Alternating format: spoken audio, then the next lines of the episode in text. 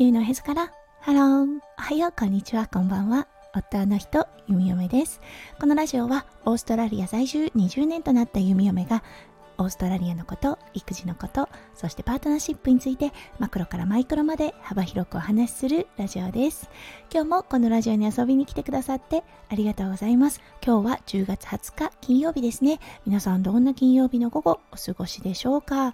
はい。弓嫁が住んでいるオーストラリアですね。今日はお天気が良くなっています。今朝だったんですが朝日がこうこうと照っていてああ今日は暑くなりそうだなといったような感じになってます。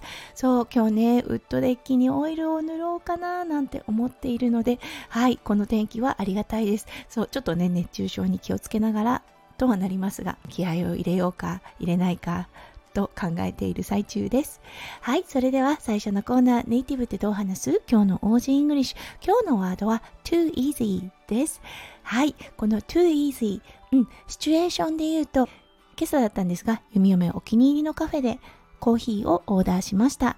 Can I please get a soy cap? みたいなことを言った時に、はい、店員さんが too easy というような返答をされました。この too easy とてもよく使います。そう意味だったんですが、すごくね、カジュアルな表現のどういたしましてというような形になります。なかなか too easy と you're welcome が、はい、あの、同じ意味だっていう感じでご存じない方もいらっしゃると思います。はい、なので今日はね、カジュアルな意味のどういたしましての表現法をご紹介させていただきました。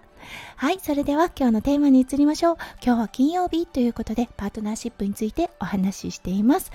はい、昨日からですね、夫翔ちゃん、1泊2日でシドニーの方に出かけています。そう、シドニーのクリニックの方でセミナーの方を行うということで、やはりね、シドニーからセントラルコーストまで1時間半の道のりということを考えると滞在した方がいいねということで、はい、昨日はシドニーに1泊しています。そうそしてね一人の時間というものを持った時にはい昔はね漠然と感じていたんです。不安感。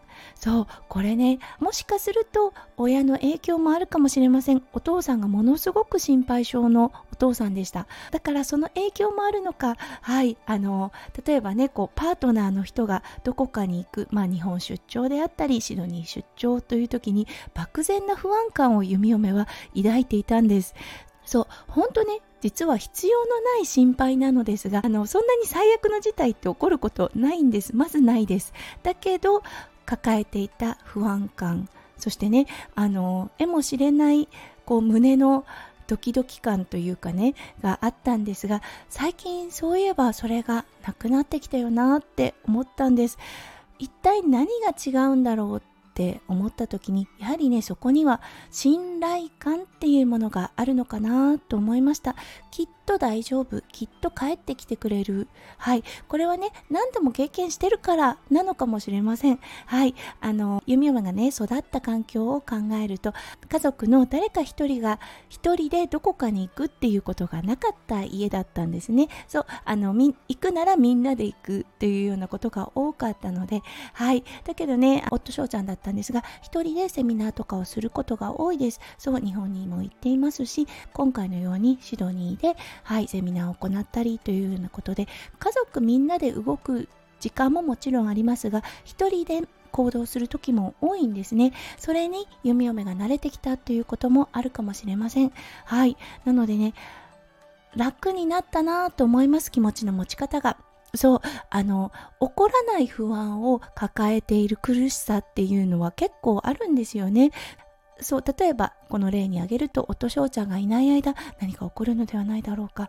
ああ事故に遭ったらどうしよう。ああこれが起こったらどうしよう。みたいなね。そこにとらわれなくなった心の辛さっていうものをつくづく感じています。そしてねやっぱり何が違うのかなって思うのはそう絶対的な信頼感っていうのがあるんだろうなと思います。信頼する。そそして信じている。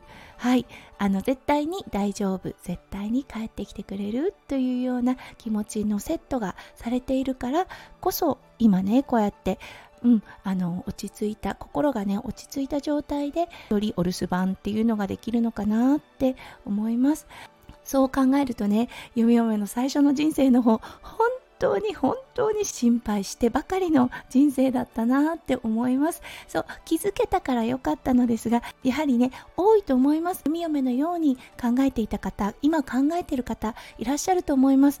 そうそうだけどねほとんどの場合その心配事っていうのは起きないことが多いと思います。そうそこに目を向けてはいあの考え方をシフトする。そしてそれがね例えば対人である場合はその人が信頼できるのかできないのかそう信じることができるのかできないのかそこをね考えてみてはいあのマインドをリセットする。そうするとねものすごく楽なんだなっていうことに気がつきました。はいということでね今日はお一人様の弓嫁。